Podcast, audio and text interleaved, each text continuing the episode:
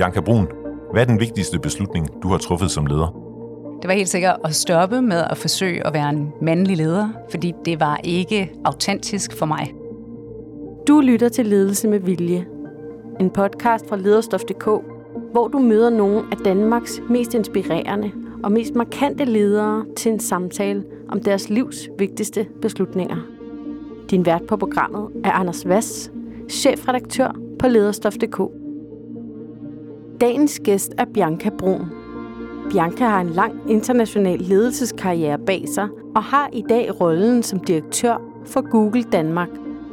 Hør, hvorfor det har været en afgørende beslutning for hende at stoppe med at forsøge at være en mandlig leder, og hvordan hun i Google Danmark forholder sig til kunstig intelligens og reguleringen af det i denne uges udgave af Ledelse med Vilje.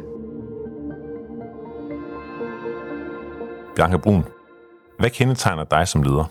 Det gør et nærvær og et engagement. Jeg er meget til at være meget tæt på medarbejdere og øh, være enormt engagerende og nærværende. Jeg er meget kendt for at glemme tiden, fordi jeg virkelig engagerer mig i en samtale.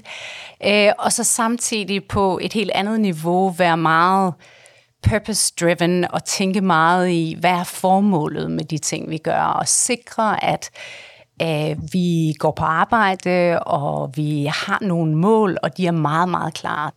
Hvordan balancerer du de to sider? Jamen, jeg har det egentlig sådan, at når man sådan går i rummet og taler med mennesker, så får du en masse inspiration til, hvad er det egentlig, vores strategiske direction skal være? Hvad er det for, nogle, hvad er det for noget formål og noget purpose, der egentlig driver øh, øh, hele organisationen og den individuelle medarbejder? Og jeg kan godt lide det her med, at øh, i det daglige og have den her engagement og være tæt på kunder og være tæt på medarbejdere. Og så virkelig tænke over, jamen, hvor er det egentlig, vi skal hen, og, øh, og hvordan gør vi det? Hvordan ser det ud i din kalender? For jeg tænker, at det er svært at gøre de to ting samtidig. Ja. Det er et rigtig godt spørgsmål, fordi nogle gange så er det jo den her med, at tænke langsomt, altså ligesom få lov at gøre tingene langsomt, for at vi kan reflektere, og for at vi kommer øh, lidt frem til, jamen det er ikke bare de her short term, hvordan når vi næste kvartals øh, tal. Det handler også om, hvad er det egentlig, vi skal i øh, næste år, om tre år osv. Hvordan ser vores forretning ud? Hvordan ser vores kunder ud? Hvad er det, de forventer af os?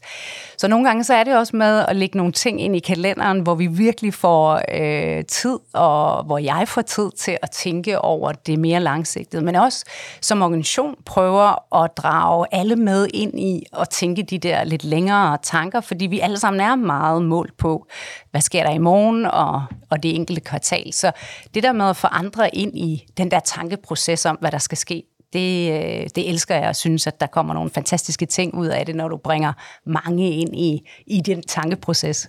Kan du være helt konkret og, og fortælle om sådan en, sådan en, en, en strategiproces? Øh, om det er småt eller stort, ved jeg ikke, men, men hvordan, hvordan gør du? Jamen lige nu kører vi faktisk noget, som er sådan lidt mere på, øh, på nogle individuelle projekter, men det her med, øh, Google er jo en organisation, hvor findes utrolig mange forskellige produktlinjer. Og bare her i huset i København har vi en masse forskellige produktlinjer, som i dagligdagen måske ikke nødvendigvis arbejder så tæt sammen. Og det her med at få skabt de her rum, hvor vi sidder med en masse forskellige mennesker, som til daglig arbejder med noget, øh, med noget der er langt fra hinanden. Men når du bringer de der mennesker sammen, så sker der bare noget helt magisk, fordi du får alle de her forskellige perspektiver og Øh, du får en øh, du får også en mangfoldighed, for det, det har vi øh, her på kontoret, som er fuldstændig fantastisk. Øh, og, og det er der, hvor magien virkelig opstår. Du er jo chef for Google her i, i Danmark, dermed ansigtet på Google i Danmark, men, men som alle ved, så er Google jo en gigantisk og global virksomhed. Hvad er egentlig dit rådrum?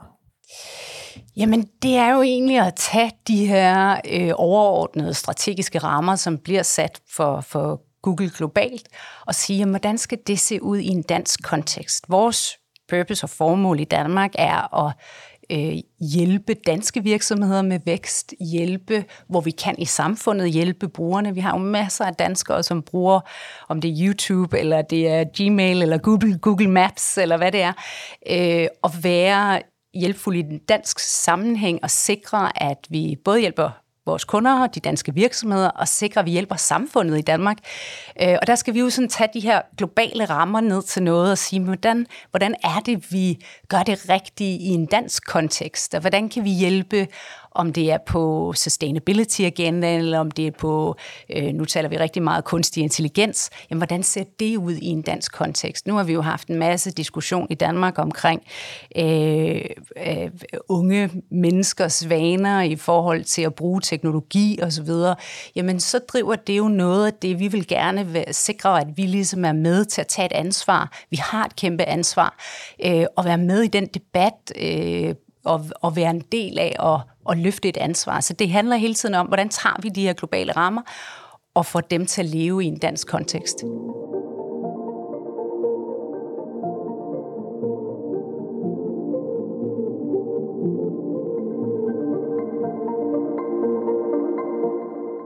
Du har jo haft en karriere, som vi mildt kan kalde øh, international.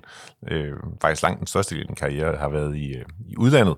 Og øh, du startede med at nævne, at den, den første beslutning, og den stor, største beslutning, øh, som du taler om i dag, er den der, hvor du siger, at jamen, jeg vil ikke være en, en maskulin leder.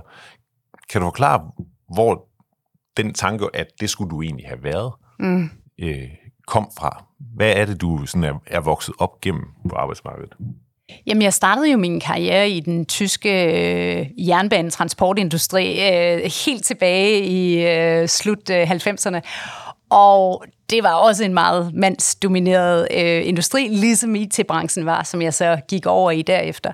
Så jeg så jo øh, blandt øh, de mandlige ledere, blandt mandlige peers, at den ledelsesstil, som ligesom var øh, den, øh, den, man så alle steder, var, det handlede om at have gennemslagskraft, det handlede om at have alle svarene, og det handlede om ikke at give for meget af sig selv. Og det var ligesom de ting, jeg så igen og igen og prøvede at være en del af det. Det var sådan, at god ledelse så ud, og dermed var jeg jo en del af en, øh, en kultur, som, som forventede, at det var sådan, man så ud som leder. Fordi du simpelthen overtog de her, som man kan kalde maskuline, maskuline værdier. ledelsesværdier. Ja, og det var jo sådan en ting, som jeg kæmpede rigtig meget med, og var i mange af mine første år som leder hele tiden øh, prøvede, og, og også når jeg fik øh, en coach, som der var mange, øh, der sådan anvendte på det her tidspunkt, øh, så handlede det om assertiveness, altså gennemslagskraft og de her ting. Og jeg kunne mærke i hele min krop, at det var bare slet, slet ikke autentisk for mig, og det var slet ikke det, der var, der, der var det rigtige.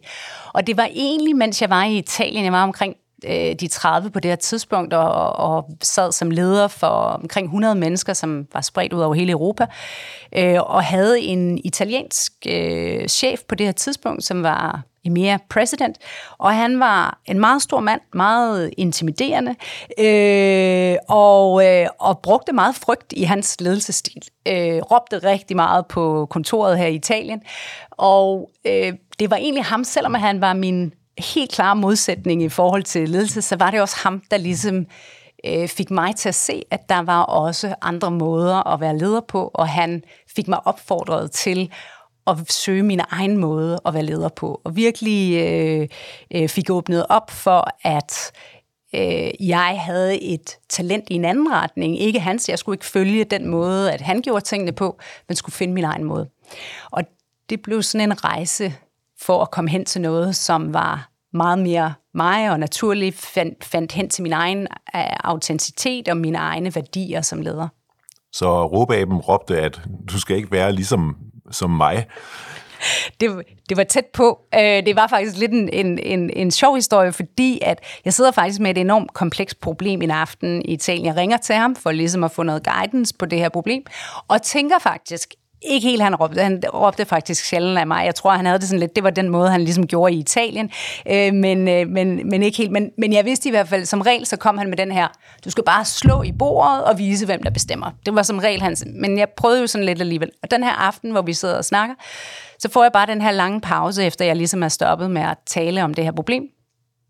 Og så siger han, Bianca, God gave you a bicycle. Og så ligger han røret på. Og jeg kan huske derefter, så sad jeg og tænkte, hvad mente han med det? Og, øh, og jeg var jo sådan lidt, jeg skulle videre med det her problem, jeg får løst det her problem, og så et par uger efter vi mødes, og, sådan, og så kommer vi jo til at sidde og snakke om det, og så siger han så, vi har et saying på italiensk, God gave you a bicycle, ride it. Du har et talent, som du skal bruge, i, det, det har slet ikke noget, jeg forstår det ikke, siger han så, fordi det er det, du kan, øh, og du skal gøre det på din måde. Og så begyndte vi egentlig en rejse og en lang samtale, som varede i de år, jeg var i Italien omkring, jamen hvad betyder det, hvordan finder jeg ind til, hvad der er autentisk for mig og mine værdier, og så gøre det. Så selvom vi var hinandens modsætninger, så, øh, så fik han alligevel ført på den her rejse over i at blive ved med at, og, og udforske mig selv, og hvordan jeg kunne være en leder på, på min måde. Og, og den her cykel, som ja. så er den måde, du er på, kan du prøve at beskrive den? Jamen, det som jeg synes har, øh, og nu kan jeg også tage det til, til den her øh, modsætning af min chef på daværende tidspunkt, det her med at hele tiden tænke i, hvad skaber tillid, og hvad skaber øh, tryghed. Fordi det har egentlig været en af de her store ting frem for frem for frygt, som jeg jo aldrig nogensinde har synes øh, leder til, øh, til gode resultater, så handlede det for mig meget om, om, om, om det her med tillid, om tryghed, om transparens, at være meget åben. Øh, også vise, hvem jeg er som person, og ikke bare, hvem jeg er, når jeg kommer øh, ind på arbejde, hvem man er som professionel menneske, men, men hvem er jeg? Øhm, og så var det hele tiden vigtigt for mig i begyndelsen at blive ved med at teste, jamen når jeg når jeg var, når jeg gjorde de her ting, som føltes for mig så meget mere rigtigt, kunne jeg så også levere de finansielle resultater. Fordi det var ligesom målestokken i forhold til, øh, jamen kan det her komme til at virke? Så det var hele tiden noget med at teste nogle ting af, hvor langt kunne jeg gå, og kunne jeg stadigvæk levere de her finansielle resultater, som shareholders og så videre ville forvente. Og jo mere jeg ligesom kunne, og jeg kunne se, at jeg kunne faktisk i, i, i større udstrækning også nogle gange levere bedre resultater, og jeg havde super tilfredse medarbejdere, trivselen og glæden, arbejdsglæden var der, jamen så var jeg jo lykkedes. Så, så øh, der gik en lang periode, det var en proces, man skulle igennem. Øh, og så længe jeg kunne levere resultater, og så længe jeg havde tryghed og trivsel og glæde øh, hos medarbejdere, jamen, så var det det rigtige, og så fortsatte jeg. Og så kommer man til et sted, hvor man ligesom siger, nu nu kan jeg gå all in på det her. Nu har jeg prøvet det her af. Jeg ved, hvordan jeg kan lede, og jeg kan skabe resultater. Og så turde jeg ligesom at tage den sådan hele vejen til at sige, jamen, det er sådan her, jeg er. Jeg kommer som øh, mit, mit hele jeg øh, på arbejde, og jeg smiler, jeg er positiv, jeg har en hel masse andre ting, i stedet for at gå der og være sådan lidt, øh, øh lidt hård i filten, og være den her lidt mere øh, lukkede, øh, som var det, jeg altid havde set i min, i min karriere. Ikke? Hvordan reagerede dine medarbejdere på, at du, øh, hvis man skal blive i metaforerne, parkerede motorcyklen og fandt øh, din, din, din cykel frem? Altså, at, at du virkelig skiftede fra at forsøge at leve op til de her maskuline ledelsesværdier, som ikke var dig, ja. og så påtog dig nogle nye, eller ikke påtog dig, men, men begyndte at leve op til dine egne? Ja, jamen det er super godt spørgsmål, og jeg, egentlig når jeg tænker over det, der skete på det tidspunkt, så var det jo, at i starten, der føltes det også... Øh, udfordrende for dem at stå i. De var også vant til, at der blev øh, sagt, altså nu gør I bare det her, for det er mig, der bestemmer. Øhm, fordi det så de jo også fra, fra alle ledere. Så der gik jo en tid, hvor at måske også, at de ligesom skulle finde ud af, jamen, kan vi rent faktisk, kan vi skabe resultater? Medarbejdere er også enormt optaget af selvfølgelig, at vi får skabt de rigtige resultater, og kan vi det her sammen? Men lige pludselig så kom der jo også en helt anden åbenhed. Når de ser den åbenhed fra, øh, fra en leder, jamen så læner de sig også ind i at være åbne og trygge og, og så får du jo, som vi heldigvis ved i dag, og som øh, der er meget mere fokus på i ledelse i dag, at netop at tryghed og trivsel skaber meget bedre performance og øh, bedre resultater.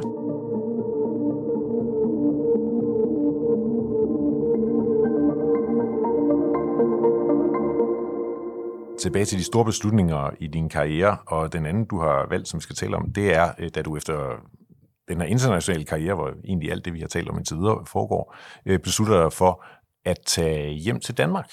et, hvorfor gør du dog det? Du lyder som om, du havde et, et, et fremragende chefliv øh, derude. Så hvorfor? Og, og, og to, og vigtigere, for jeg ved, det er det, du gerne vil tale om. Hvad er det så, du oplever, da du kommer hjem? Ja. Jamen, efter at have været mere, mere end 12 år i udlandet, så var der jo, der jo to ting, der har helt klart præget mig meget som leder, selvfølgelig at være ude, fordi jeg så jo en mangfoldighed og en diversitet, i, specielt i USA og i London boede jeg i mange år.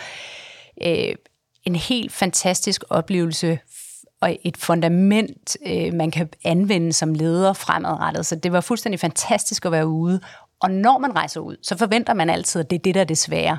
Men det var helt klart sværere at flytte tilbage til Danmark. Og det handlede jo om, da min datter blev født, og hun skal til i skole og sådan nogle ting, så begynder man de der overvejelser om, skal vi tilbage til Danmark? Øhm, så det var egentlig det, der fik mig tilbage til Danmark. Men det, der overraskede mig så meget, der var jeg jo i IT-branchen også på det her tidspunkt, at Danmark jo var kæmpe forgangsland, når det galt digitalisering. Vi var langt fremme øh, på det her område område. Men når man kommer tilbage efter så lang tid i udlandet, så ser man jo ens land med helt andre briller. Og det jeg oplevede var jo, at vi havde ikke rykket sig overhovedet. Altså Danmark havde simpelthen ikke rykket sig på diversitetsagendaen, på mangfoldighed. Der var så mange ting, som virkelig overraskede mig ved at, at komme tilbage til Danmark på det her. Og jeg synes jo stadigvæk desværre, at vi er udfordret både i forhold til øh, inklusion på arbejdspladserne. Der er masser af ting, som vi stadigvæk skal arbejde rigtig meget på for at sikre, at den her diversitet, som vi er ved at lykkes med ind i organisationerne, altså sikre os, at vi får øh, de underrepræsenterede grupper ind i virksomheden, at de også bliver der. Fordi vi har altså et problem med at fastholde øh, den diversitet, som vi lidt er lykkedes med at få ind i virksomhederne. Så det overraskede mig rigtig, rigtig meget at komme hjem til Danmark, som jo var sådan og er stadigvæk sådan et forgangsland, når det handler om digitalisering. Og så er vi desværre stadigvæk så langt bagud, når det gælder diversitet, mangfoldighed osv. Det er selvfølgelig nemt at se på sådan et, et, et samfundsplan, øh, at det er vigtigt, at øh, alle kommer til, øh, både for deres egen skyld, men også øh, for, at for et bidrag. Ikke? Ja. Øh, men, men i den enkelte virksomhed, hvad er det så, det giver at have en, en stor grad af diversitet, have mange forskellige mennesker, der kommer med, med en forskellig bagage? Altså jeg synes jo, hvis vi bare tager det i en, i en Google eller bliver i tech-verden, øh, hvor vi jo har et et specielt problem, specielt i forhold til kvinder, at få dem ind både på stemmeuddannelser i første omgang, men så at få dem ind i, i, i reelle tech øh, fag inde i vores virksomhed, jamen så har vi jo den her udfordring, at vi udvikler produkter, vi udvikler løsninger til større virksomheder, hvis det kun er mænd, der sidder og laver øh, softwareudvikling eller hardwareudvikling for den sags skyld, jamen så laver du kun produkterne til en øh, en bestemt gruppe i befolkningen. Så vi har brug for både kvinder og underrepræsenterede grupper i det hele taget i alle dele af organisationen for at sikre, både vores produktudvikling er tænkt øh, diverst fra, fra begyndelsen, men også det her med, som du er lidt inde på, jeg er jo enormt bekymret på vores øh, landsvejene i forhold til Danmarks konkurrenceevne, når det gælder øh, altså at være, blive ved med at være et forgangsland på digitaliseringen. For hvis vi ikke lykkedes med at få flere kvinder og underrepræsenterede grupper ind i, øh, ind i IT, ind i tech, så har vi et kæmpe, en kæmpe udfordring bare på beskæftigelse. Altså, vi mangler simpelthen medarbejdere, men vi kommer også til at halte bagefter på innovationen, fordi den bliver, øh, den bliver for, for ensformig, der bliver kun et perspektiv på det, og vi har simpelthen brug for den der mangfoldighed på, på innovation. Det er produktudvikling, organisationsudvikling, strategi i det hele taget. Hvad gør du helt konkret selv? Nu sidder du på en meget magtfuld øh, øh CF-stilling i, i IT-branchen. Så når du skal, du skal have en ny øh, nøglemedarbejder, øh, der skal kunne alt det tekniske, vi taler ikke øh, HR og jura, hvor hvis vi ser ud på de der danske hvad hedder det, virksomhedsdiagrammer, så er det jo der, der sidder rigtig mange kvinder. Når du skal have øh, en, en ny medarbejder til en teknisk øh, stilling af en slags, hvad gør du så konkret for ikke bare at gribe i den samme pose som alle de andre og få øh, endnu, en, øh, endnu en mand op? Ja, altså vi har simpelthen et fuldstændig klart krav til, hvordan vi sikrer diversitet i selve rekrutteringsprocessen. Så vi starter simpelthen ikke interviewrunde, før vi har sikret, at vi har alle vores diversitetsbokse øh, tjekket, på, øh, inden, inden vi går i gang. Så vi er, øh, vi er virkelig, virkelig dygtige, og det tror jeg rigtig mange danske virksomheder faktisk er i dag. De, der er rigtig mange, der arbejder enormt bevidst med det her. Der, hvor altså, vi stadigvæk har masser af arbejde, og det har øh, mange danske virksomheder, vi har stadigvæk et stort arbejde, når det gælder inklusionen. Og jeg synes jo, det er så interessant, når vi netop snakker kvinder og underrepræsenterede grupper, som i overvis har bedt om ekstra fleksibilitet på arbejdspladsen. Øh, og så har det virkelig taget en global pandemi og ændret noget i den her setup af at give den her fleksibilitet. Vi har opnået den fleksibilitet på grund af corona, øh, og det har været en fuldstændig fantastisk ting for både kvinder og underrepræsenterede grupper. Og jeg er jo dybt bekymret, når jeg ser nogle af de store virksomheder, som går ud nu og siger, jamen nu vil jeg have alle medarbejdere tilbage fem dage om ugen på arbejdspladsen, fordi nu har vi endelig opnået at, at få en, en, en hybrid working. Øh, øh, vi har sprængt nogle rammer, som har været sådan her i årvis. Øh, og, og, og nu skal vi beholde det, fordi det er så vigtigt for inklusionen. Hvis vi skal beholde kvinderne og underrepræsenterede grupper, hvis vi skal virkelig få dem til at trives på arbejdspladsen, så skal vi sikre, at vi har virkelig gode hybrid working øh, øh, øh, rammer. Jeg synes, det lyder lidt kontroversielt, at, øh, at kontoret, det er kun, er det kun de øh, også hvide middelalderne mænd, der i virkeligheden øh, trives der. Fordi så synes jeg da også, det kunne være et udtryk for, at kontoret måske var forkert indrettet. Og det er jo, øh, man kan sige, det er jo skabt af en, en, en, altså det er jo ikke skabt af kvinder eller de underrepræsenterede grupper, hvordan vi ligesom kører et kontor eller øh, produktionsvirksomheden osv. Så, så der er jo nogle ting, som vi ved, og der er blevet efterspurgt i overvis øh, fra kvinder og underrepræsenterede grupper, som vi skal lave om på, og det er rigtig svært at lave om på sådan nogle ting.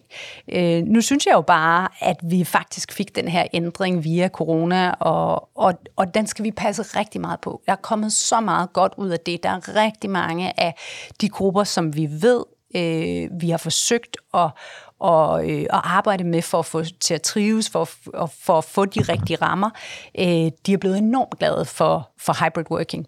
Så der er nogle ting der, som jeg virkelig gerne vil værne om, og vi ser det jo også på, på, på vores uddannelsessystemer, kan man sige. Vi lykkedes til dels med at få kvinder ind på stemmeuddannelser. Øh, de færdiggør faktisk... Altså de tekniske uddannelser. De tekniske uddannelser, og de færdiggør egentlig også i høj grad derefter vil de ikke ud og arbejde i de tekniske, øh, i, gå videre som ingeniører og så videre ude i erhvervslivet, fordi de faktisk ikke har følt sig inkluderet, mens de har været på et uddannelsesforløb. De har ikke følt, at rammerne, at underviserne osv. videre altså har talt til dem, har gjort det motiverende og inspirerende. Øh, så da de er færdige, så finder de sig egentlig, så går de ud måske og bruger den uddannelse i en kommersiel sammenhæng eller nogle andre ting. Så de ender ikke ude i, øh, i de jobs, som vi egentlig rigtig gerne vil have dem ud i. Så vi har som samfund en, stadigvæk en, en, en opgave i at sikre, at vi tænker inklusion, ikke bare når vi snakker folkeskolen osv., men vi virkelig tænker det i vores uddannelsessystemer og vores arbejdspladser. Jeg er en af de ledere, som synes, at øh, der er nogle ting, som er meget, meget nemmere. Når man er på kontoret og kan tale sammen og kigge på den samme tavle, mens man tegner og se hinanden i øjnene. Er det mig, der så har et forældet øh, billede af, øh, hvordan man arbejder sammen og hvad, hvad ledelse er? Slet ikke. Altså, jeg er helt enig, og det tror jeg, at de fleste er i, at der sker noget magisk, når man er sammen, og man har øh, øh, det her samarbejde, som man får på et kontor. Og der er noget helt øh, generelt, at vi ligesom connecter og belonging og så videre. Det er det, der skaber sig, når vi er på kontoret. Men vi skal fokusere på alle de positive ting, som er ved at komme ind på kontoret. Vi skal gøre de ting, når vi er på kontoret. Vi skal sikre os de rammer. Øh, når folk kommer ind, så skal vi gøre alle de her fede ting, så det bliver en god oplevelse, masser af energi og al, al den her innovation osv., når vi er på kontoret. Men vi skal også give lov til at give plads til, at der er tid, hvor det faktisk er både bedre for den enkelte og for organisationen. Man kan, øh, øh, ens produktivitet er højere, hvis man sidder derhjemme. Så jeg tror mere, det er, at vi hele tiden fokuserer på ikke bare de negative ting ved, hvad, hvad der sker, hvis folk ikke kommer ind på kontoret, men virkelig fokuserer på de positive ting, det skaber, når vi kommer ind på kontoret, og sikre selvfølgelig, at, øh, at folk kan lide at komme ind på kontoret, men det skal ikke det skal ikke være fordi, at man skal komme på kontoret. Det er fordi, at man kan se hele den værdi i at komme på kontoret, og, øh, og ved, at der er nogle helt specielle ting, man kan, når man kommer ind.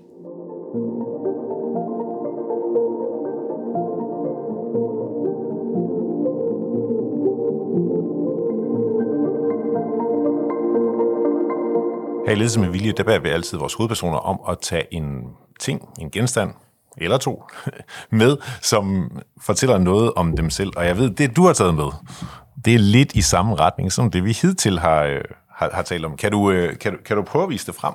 Det kan jeg. Tager jeg det lige her.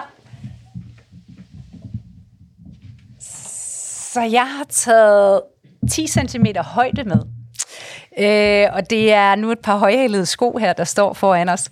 Øh, og når jeg siger 10 cm højde, så er det faktisk fordi, at vi tit og ofte tænker over øh, kvinder og underrepræsenterede gruppers udfordring af øh, at komme ind i et rum, så er der en mental udfordring ved, at der eventuelt kun sidder øh, mænd i et rum, om man så kommer ind som kvinde eller, øh, eller andet der er også en helt sådan fysisk ting ved at være kvinde, og specielt som mig ikke særlig høj, at man kommer ind i et bestyrelseslokale eller en ledelsesgruppe, hvor alle er mænd, og jeg faktisk skal se op til alle i det rum, når man ligesom står og taler. Og så der er den her sådan helt fysiske del for mig, og rent faktisk tage et par højhældede sko på, som gør, at jeg lige bliver de 10 cm højere, så jeg i hvert fald ikke nødvendigvis sådan skal kigge op, at jeg måske lige sådan føler, at jeg rent faktisk taler eye to eye, når jeg står og, øh, og, og taler med nogen. Så de højhældede sko har egentlig været super vigtige for mig, ikke bare for at, øh, og at det er øh, pænt og så videre at gå i, men også fordi de simpelthen har repræsenteret de her ekstra 10 cm, som jeg synes har været vigtige for mig i en sådan helt fysisk og meget, meget konkret forstand. Og så tror jeg jo også bare sådan generelt, at de har symboliseret for mig øh, det at kunne være sig selv øh, og komme som sig selv. Øh, så det, øh, derfor har jeg taget de højhældede sko med. Det synes jeg er super interessant. Men er det ikke også lidt i modsætning til det, du siger med ikke at købe ind på de der traditionelle maskuline ledelsesværdier, øh, det du siger gennemslagskraft, at, at så skal du alligevel have de, de 10 cm for, for at lidt kunne bokse ind ja. i, i den, ja. på den bane i stedet. Jo, og jeg vil, jeg tror, jeg har sådan en lille øh, ønske om, at jeg heller ikke behøver det øh, fremadrettet. Øh, også fordi de er jo super øh, ubehagelige mange gange at gå i, så det vil være meget smartere med nogle flade, øh, komfortable sko.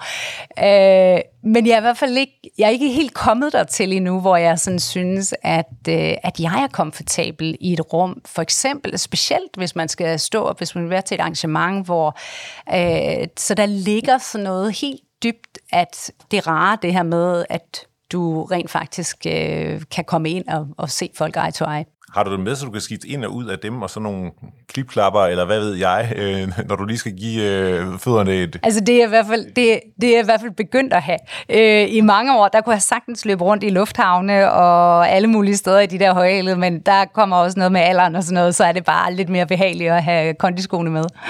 Kan du beskrive, hvilken følelse det giver som leder at tage uniformen på, når man skal til noget vigtigt? Jeg tror, det er en del af den forberedelse, man gør sig øh, helt sikkert mentalt, og, og så er der den, det der helt fysiske element af ligesom at tage, om det er jakkesættet, om det er den businesskjolen, de høje sko på, at, at du gør dig klar til øh, at ligesom at være i, i, i den her business-kontekst. Men jeg synes også over årene flyder min øh, helt almindelige hverdag og arbejdslivet meget mere sammen, så der er ikke den der, nu klæder mig på til at gå ind og tale, eller øh, fordi det er mere autent, det er mere mig, det er mere autentisk, det jeg gør.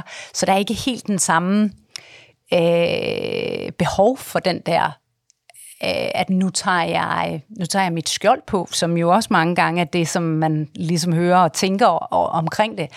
Øh, for jeg vil jo helst, at man har en arbejdsplads uden skjold. Det vil jeg jo rigtig gerne hen til. Øh, så derfor så tror jeg mindre og mindre, men helt klart i mine tidligere år som leder, der var det helt klart det, som jeg gjorde med det. Det var lidt et skjold, man tog på, når man ligesom skulle gå ind i det rum, eller gå ind på den scene.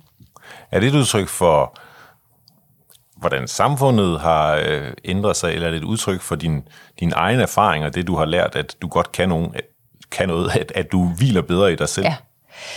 Jeg tror mest det sidste, øh, men også øh, samfundet har helt sikkert også gjort. Vi taler jo heldigvis, vi i tale sætter rigtig meget øh, omkring og komme som dit hele jeg, og, og, og, så jeg tror, der er kommet en helt anden bevidsthed omkring det. Men, øh, men jeg tror, der ligger rigtig meget i, at man selv som leder gennem årene finder meget mere øh, tryghed i, jamen det er den, jeg er. Jeg, jeg står ved, hvem jeg er. Tro på sin egen ledelsesstil og, og, og det, man kommer med af værdier og også autenticitet. Det du siger med, at, øh, at du er den samme øh, på, på jobbet og derhjemme og så videre, øh, det, det, det lyder jo flot, men, men betyder det også, at du har svært ved at adskille øh, fritid og arbejdstid, som, som mange fortæller om? Det, øh, det tror jeg også sådan kommer med det, og, det, og jeg tror også, kan man sige, det med at komme ind i en virksomhed, som, øh, som alle mennesker har en holdning til, så kan det også være endnu sværere at lægge øh, jobbet på hylden, når man kommer hjem, fordi der er hele tiden et eller andet, man bliver øh, man bliver præget af, eller man lytter til, øh, hører på. Og og det handler jo rigtig meget om at sørge for, at man nogle gange slukker, i hvert fald for sin mobiltelefon og sin computer, og jeg er en af dem, der rent faktisk er, har meget ofte har slukket min mobiltelefon til stor irritation faktisk for mange omkring mig, også familien, fordi at jeg virkelig slukker. Øh, og det er en af de der, jeg har ikke en hel masse øh, øh, lyde og ting, der hele tiden bimler og bamler, og det er også min nær, altså mit, mit nærvær, som er super, super vigtigt, når jeg sidder i et møde, jeg glemmer så også tiden, det, men det ved heldigvis også rigtig mange omkring mig, som er gode til at hjælpe mig med at, at passe tiden. Men det er noget af det, som jeg virkelig øh, også meget over de senere år er blevet rigtig god til at slukke for de der kanaler og bare sige, nu, øh, nu, nu skal jeg ikke have nogen af de der forstyrrende elementer i hvert fald. Man kan så ikke altid slukke for, at der kommer nogle beskeder ind om, øh, omkring, øh, omkring arbejdet alligevel af den ene eller den anden slags. Det kan være i nyhederne, der lige pludselig kommer noget op, og så bliver du alligevel bombarderet med noget øh, omkring, øh, omkring Google eller nogle andre ting. Men i hvert fald forsøger jeg rigtig meget at slukke og og, øh, og lukke af og holde helt fri. Så Google-direktøren lukker for alle sine egne apps? Ja, det gør jeg. det gør jeg. Og, øh, og, og det, er jo en, det er jo en interessant ting, det her med, jeg er jo også en af de her, som kan have altså tusindvis af e-mails, som jeg aldrig har læst. Altså, og det er til, også til stor irritation for nogle mennesker, som og bare sådan bliver helt stresset over bare at kigge på det der tal, at jeg kan have så mange ulæste e-mails liggende. Men det er også en del af det der, nogle gange at bare sige på, at hvis det er vigtigt nok, så skriver folk igen, eller så kommer de til mig på en anden måde.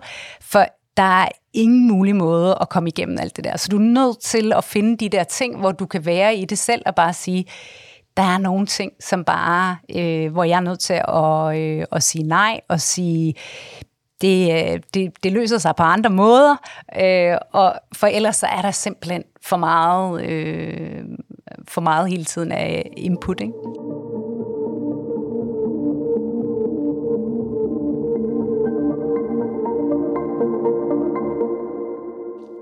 Nu er vi taget hul på det der den tredje store beslutning i din karriere, som du har valgt at tale om, som er at sige, yes, jeg vil gerne være direktør for, for Google i, i Danmark. Og hvis vi skal tale lidt mere om det job, og du siger det her med, hvor meget det, det hele blander sig sammen, privatliv, og det er overalt, og hvor mange timer lægger du så i det? Jeg har kigget rigtig meget på det her med life work balance, og haft det lidt svært med den her med, hvad er det rigtige, og taler jo meget med medarbejdere om at sikre, at de også får slukket deres devices eller øh, koblet af på den måde, som nu er rigtig for dem. Øh, jeg har det rigtig godt med, at det bare flyder sammen. Det, det gør mig ikke noget. Jeg, jeg synes godt, jeg kan slukke, når jeg ligesom har brug for det. Øh, og jeg kan blive mere stresset over ikke at læne mig ind i noget arbejde klokken 9 om aftenen, hvis det er det, der ligesom er behov for. Øhm, så så jeg, jeg, jeg er lidt udfordret med hele den der work-life balance, fordi jeg sådan tænker, hmm, det er i hvert fald ikke det rigtige for mig. Det, det kan være rigtigt for andre mennesker ligesom at snakke om, at jeg er nødt til at have dem meget delt op. For mig er det super flydende, og, øh, og det virker, når man bare har de der øjeblikke eller perioder, øh, tider på dagen, hvor du siger, men her, der skal jeg ud og gå en tur, jeg skal øh, øh, gøre et eller andet sammen med min datter, eller for at ligesom koble helt af. Så længe man ligesom er bevidst om det, og man får det til at virke, så er jeg i hvert fald ikke så optaget af den her work-life balance, for det flyder enormt meget sammen. Jeg går også ud fra, at når man er øh, direktør for Google i Danmark, så er man jo en del af en international virksomhed, der har hovedkvarter et, i en helt anden tidszone, at der må være meget øh, ja. møder på horrible tidspunkter. Og sådan er det. Og så, øh, og, så, og så er vi heldigvis også gode til at støtte hinanden som, som kollegaer, og også på tværs af, af Norden, øh, og hjælpe hinanden med nogle af de her ting, så vi ikke alle sammen skal sidde måske øh, hver aften og være med på et eller andet kald øh, øh, til sent om aftenen osv. Men, men, men jeg synes, det er sådan en ting, som øh, så længe man er bevidst om den, så skal man nok få det til at virke. Som nu ansigtet på Google i, i Danmark, så tænker jeg, at øh, der er mange, der ser på dig og tænker, øh, her kommer hende den onde. I hvert fald så er Google jo ekstremt øh, ud, ud, udskældt, og uden at vi skal gå ind i, hvorvidt det er fortjent eller ej, så, så, så er der en, en, en helt anden øh, opfattelse af Google end i gamle dage, hvor der stod, don't be evil og sådan noget. Ja. Øh, hvordan oplever du det? Jamen, jeg synes jo egentlig, at det er så vigtigt, at alle får lov at, øh, at være en del af at snakke om for eksempel kunstig intelligens, som er en af de store emner, som vi, som vi har oppe i øjeblikket, hvor Google helt klart kan være en af de her big tech øh, virksomheder, som bliver udskilt og sagt, altså vi er en trussel til hele øh, menneskeligheden. Jeg synes, det er så vigtigt, at vi får snakket om de her ting, fordi for eksempel kunstig intelligens har jo kæmpemæssige øh, potentiale for virksomheder, for, for hver enkelt øh, dansker. Det har så mange muligheder, men selvfølgelig har det også nogle ting, hvor vi skal sikre os, at vi samarbejder med lovgivere og sørger for, at vi laver klog regulering omkring noget, for at det ikke bliver brugt øh, til til noget dårligt. Og det ved vi jo. Ligesom en gaffel er super effektiv at spise med, så kan den også sættes i hånden på dig. Og det skal vi, se, det skal vi sikre, at vi bruger det til det, det er rigtig godt til. Og vi skal regulere, og vi skal regulere klogt, så vi sikrer, at vi minimerer de muligheder for, at det bliver brugt til det dårlige, om det er misinformation eller nogle andre ting. Og dit job som direktør her, det er jo grundlæggende at tjene nogle penge til, til Google. Men samtidig så tænker jeg, så der er der vel også nødt til at være en bevidsthed om, at, at, at det, I har i virkeligheden, er på en eller anden måde noget kritisk infrastruktur. Altså, uden jer vil jeg da personligt øh, nogle gange ikke kunne finde vej. Der den der Maps, og min private mail har også, og jeg er alt muligt. Hvor, hvor, hvor stor en del fylder det der samfundsansvar, som, som følger med den magtposition? Og den fylder ekstremt meget, fordi med den her store indflydelse, så kommer der også bare et stort ansvar og det er noget, som Google i talesætter. Der bliver i talesat rigtig meget internt. Vi bruger rigtig mange tanker på øh, at tænke og, og gøre ting i samfundet, som er til, til, til greater good, og ikke bare for øh, en, en, en tanke omkring forretningen. Fordi selvfølgelig er vores forretninger også at hjælpe danske virksomheder til, til vækst, til deres internationale væksteventyr osv. Så, så der hjælper vi jo til at skabe arbejdspladser osv. Men i netop med alle de her øh, forskellige produkter, som vi har, som hjælper danskerne i øh, helt almindelige dagligdags ting, øh, der, er, der er det en af de her ting, som hele tiden også bliver talsat internt, og som vi tænker rigtig meget over, hvordan vi kan hvordan vi kan blive ved med at være øh, hjælpsomme øh, i et samfundsøje med. jeg tænker, der må være en masse sådan dilemmaer i det, mellem det forretningsmæssige og, og det etiske. Og det er jo ikke, selvom du er direktør for Google i Danmark, så tænker jeg heller ikke, det er dig, der i sidste ende tager alle beslutningerne om, omkring det hele. øh, og jeg kan næsten ikke forestille mig, at der ikke er nogen gange, hvor du ikke er sådan helt enig i den beslutning, der måske er taget i Kalifornien. Hvordan arbejder man med det? Det er jo sådan helt ind i, i virkeligheden, i, i, i kernen af det, som alle ledere, øh, der har en, en, en chef over sig, og det har de fleste af os jo, ja. og ellers er en bestyrelse. ja. Hvordan arbejder du med det? Jeg synes egentlig, at vi er rigtig dygtige til at tænke ikke bare Danmark, men i hvert fald i en nordisk sammenhæng, og så er man jo en lidt større gruppe, end hvis man kun er, er dansk, og snakker om de her ting, når at noget bliver rullet ud, eller beslutninger bliver taget fra et globalt sæt, at vi ligesom får snakket om, hvordan hvordan lander det her godt i Danmark, eller Norge, eller Sverige osv., øh, og får taget de rigtige beslutninger, eller får øh, feedet noget tilbage til, til, til globalt og sagt, de her ting, dem skal vi forsøge at gøre sådan her med her, så får vi dem landet bedst i, øh, i vores land.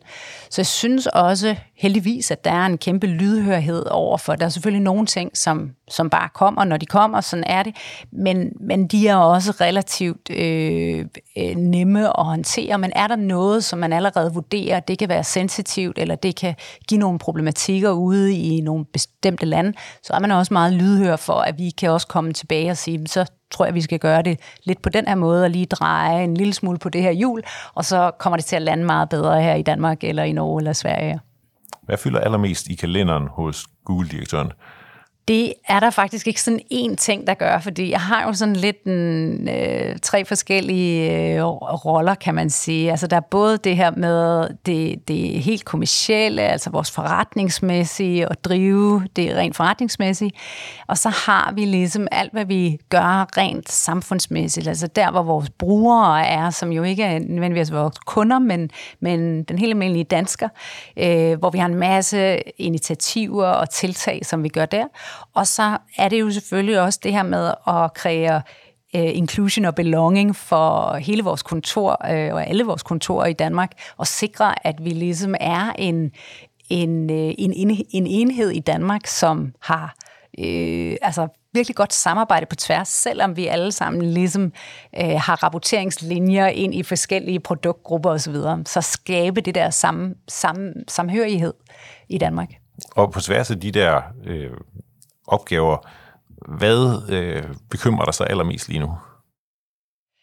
Altså lige nu er nok den ting, der optager mig rigtig meget, er hvordan vi som samfund, øh, som en big tech med et stort ansvar, får landet øh, alt det gode fra kunstig intelligens øh, på den rigtige måde, samtidig med, at vi får lavet regulering, som er, som er klog regulering, for der er regulering, der er nødvendig. Øh, vi kan se nogle ting, som, som AI, øh, kunstig intelligens, kan øh, kan, kan gøre ved vores samfund, som absolut ikke er hensigtsmæssigt. Så der er nogle ting, som vi også er bekymret for, og dermed gerne vil være en del af at løse, så lave klog regulering, men samtidig sikre os, at alt det her fantastiske, som kunstig intelligens kan gøre for vores virksomheder, for vores produktivitet, øh, for den enkelte dansker, at det får lov at komme ud og leve og få altså gjort noget fuldstændig fantastisk derude. Så og lige nu fylder den meget, fordi der er så meget vigtigt i den her tematik, at, øh, at den, den slipper man ikke bare sådan i løbet af en uge eller et eller andet. Så den kommer til at fylde rigtig meget i, i, i, i et langt stykke tid fremover.